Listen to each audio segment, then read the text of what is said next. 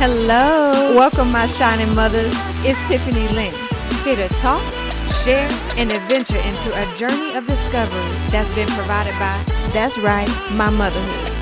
Here, it's all about going down the journey to victory, facing challenges, wins, and losses. Make sure to follow this podcast and share it with everyone because they don't want to miss this adventure of motherhood. Hey, mamas. I hope y'all have had an amazing week. Um, this week we have another special guest. Her name is Amanda Baptist. She is um, all things mom. She embodies the essence of that. Uh, she pioneers a nonprofit for moms as well as serves on a hospitality team for women. Certainly has a heart of service, and she is just an amazing person. So I'm so happy and honored to have her um, with us today. Hey, Amanda. Hey, Tiff, how are you? I am good. I am good. So we're glad to have you here. Um, tell us a little bit about uh, you being a mom. Tell us a little bit about yourself. So, um, of course, everybody knows I am a mom. I have two beautiful girls. One is nine, one is three. So definitely two different stages of um, parenting. Uh, yes. I I must say, uh, definitely two different personalities, and you know, a lot to deal with and keep self. So, um, you know, I definitely understand being a mom. I understand all of the different aspects of a mom. I haven't reached teenage years yet, even though I feel like I have with the nine year old. um, but it's okay. I've um, definitely had experience outside of being mom, along with um, helping other moms with their children in different age range.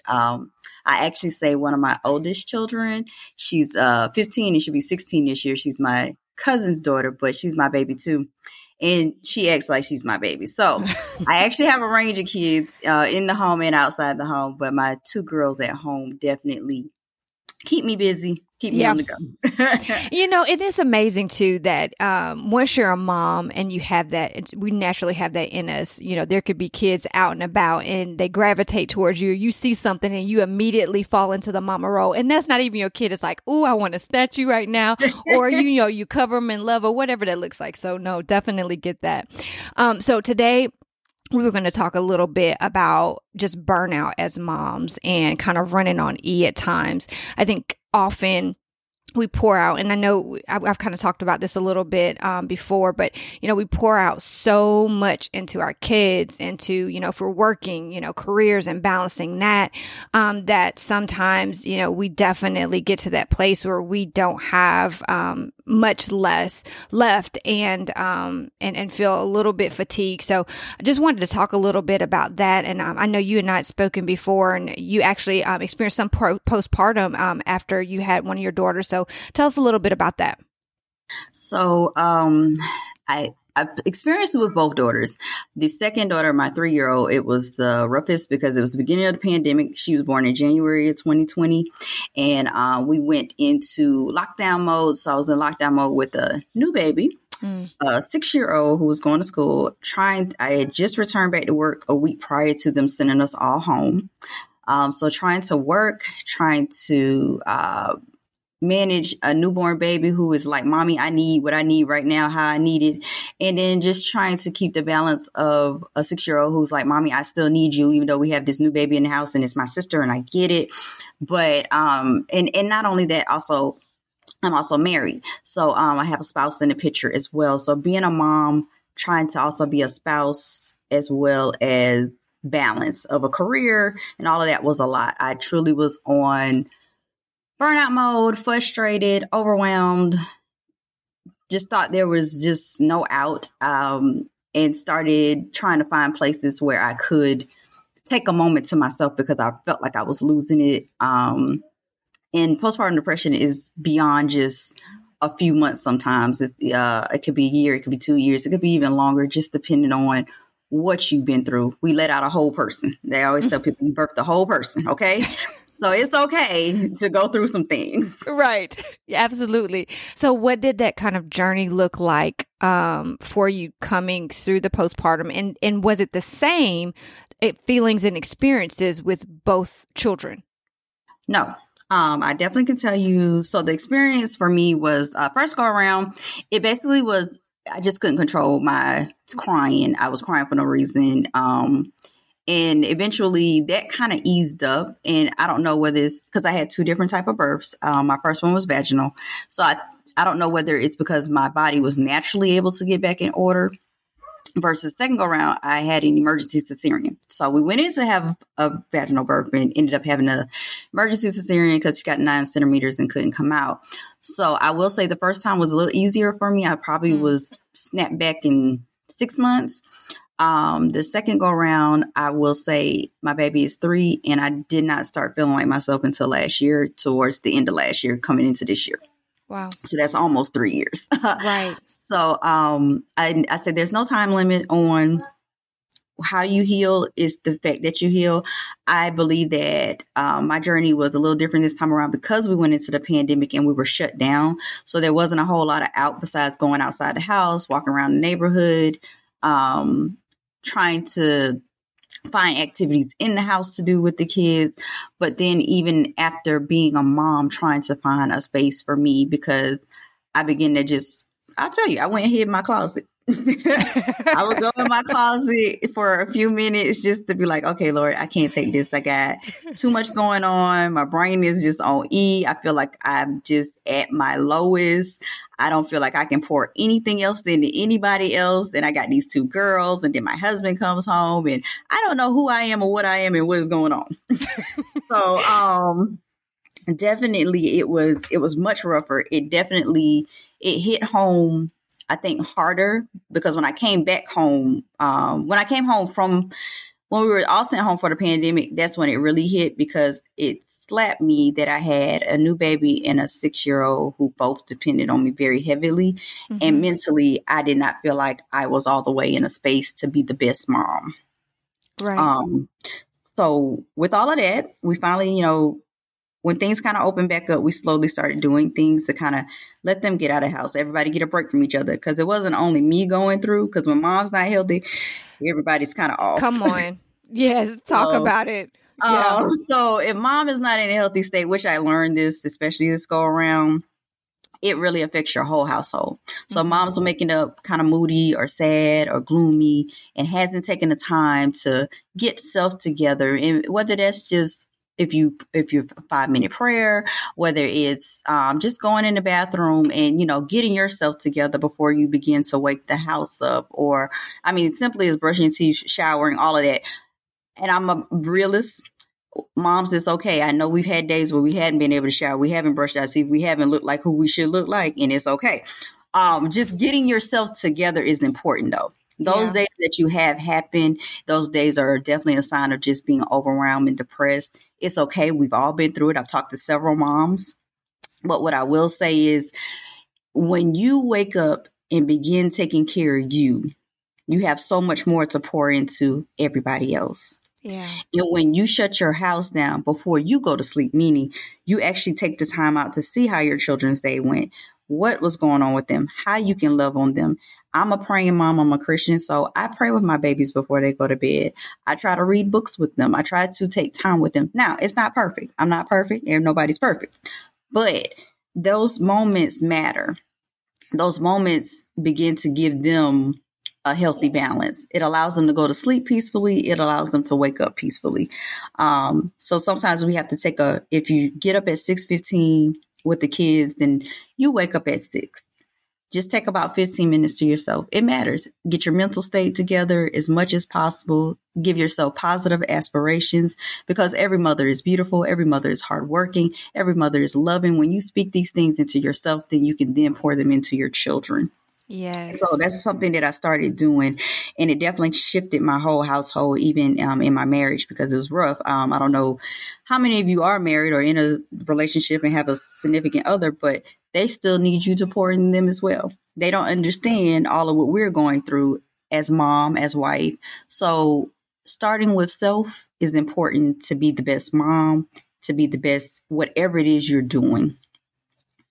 Absolutely. You know, one of the um, things that I really like to do is uh, write certain things on my mirror in the bathroom. It could be one word, it could be a couple of sentences, it may even be a scripture, um, but just something that I see in the morning when I go in to start getting ready for my day. And um, I'm primarily working from home. So it still is okay, Tiffany, get up, get dressed, you know, put yourself together in a certain way that when you do walk by the mirror, you do feel good about yourself because um, day after day, especially if you're in the home or like you were saying, you know, the pandemic and being there um, for days on end, it can really impact how you feel about yourself because you're not necessarily getting up, getting fully dressed, full face of makeup, hair fully done, you know, mm-hmm. going into an office space. Like those things make a difference. And I don't think that people initially realized it or, or when they did, they they were already in this like funk or depressive state. And it's like, what in the world is going on? So I definitely love that. Spending a few minutes in the morning, um, getting your mind right. Like I also have uh, a couple of YouTube videos that I watch continually, almost to the point where I can say verbatim what they're mm-hmm. saying. And it is just a way for me to make sure that I level set anything that may have been running on my mind the night prior. And then I've woken up and then it's still on my mind um, the day of. So, yeah, I love that, what you were saying of just kind of mm-hmm. starting your day right. And then even having those touches with the kids in the evening so they can have that peaceful laying down, that assurance and comforting of, of knowing that your presence is there and it's felt and it's good. Were there um, specific things that you did or that you do doesn't have to be related to postpartum to refill yourself because last week I did speak a little bit on the importance of self-care. So can talk to, a little bit to us about, you know, some of the things that you do or even in your hospitality vein, you know, um, encourage moms to do or you do for other women. Yes. So I definitely had to start doing something for me because um, I definitely was not taking care of me. Um, one of the things I started doing, the first thing I started doing was, like I said, getting up prior to everyone else. So that did allow me that mental time to regroup, revamp.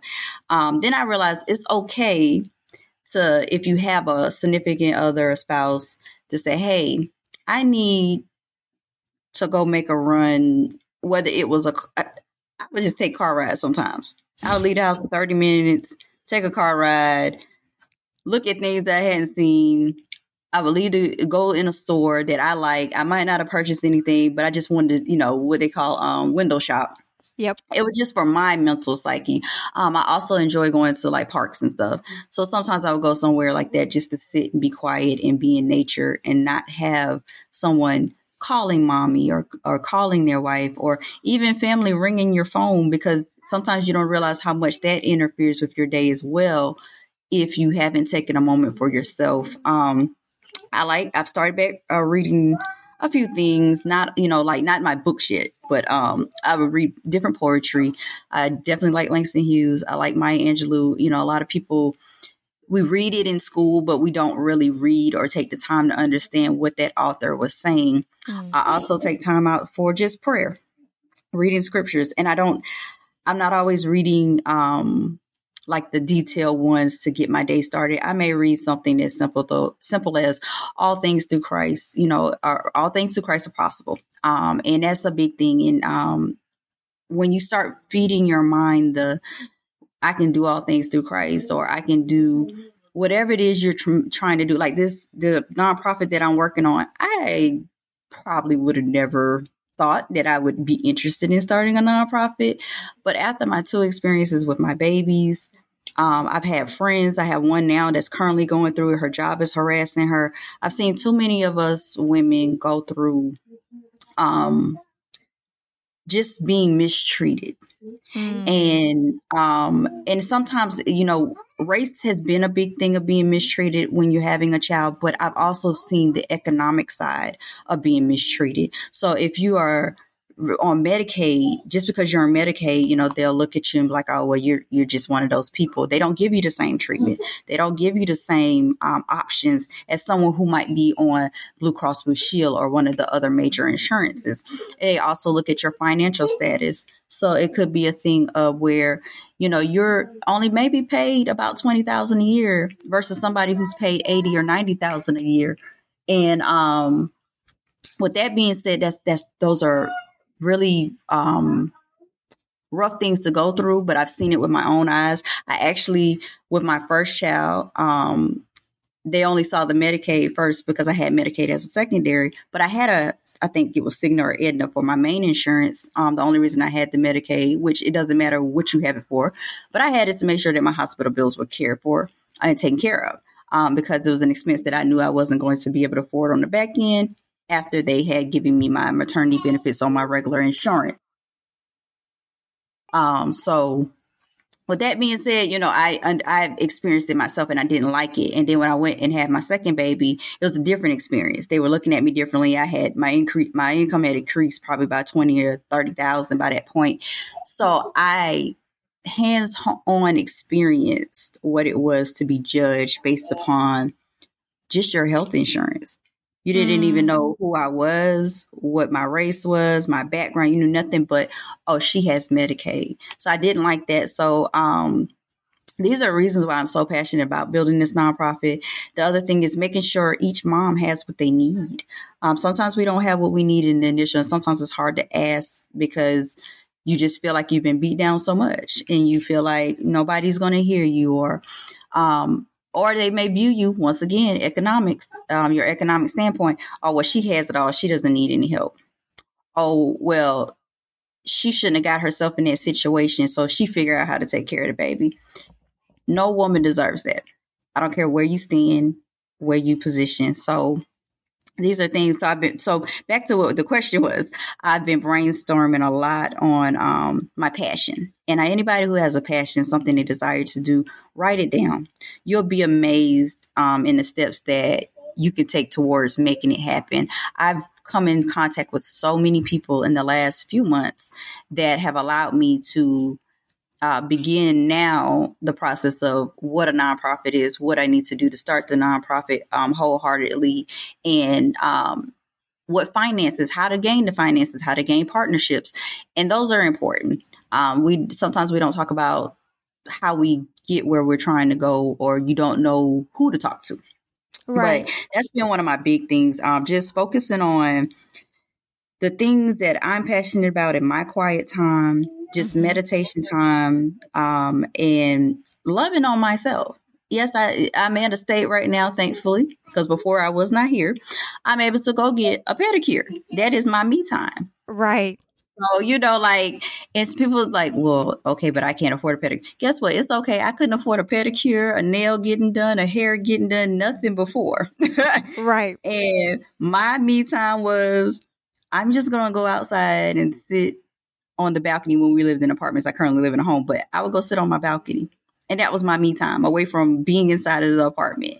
Um, because I love nature, so I'm an outside person. But anything that just gives you peace of mind, that you can relax, you can laugh, you can find a pleasant, happy, peaceful state is very important.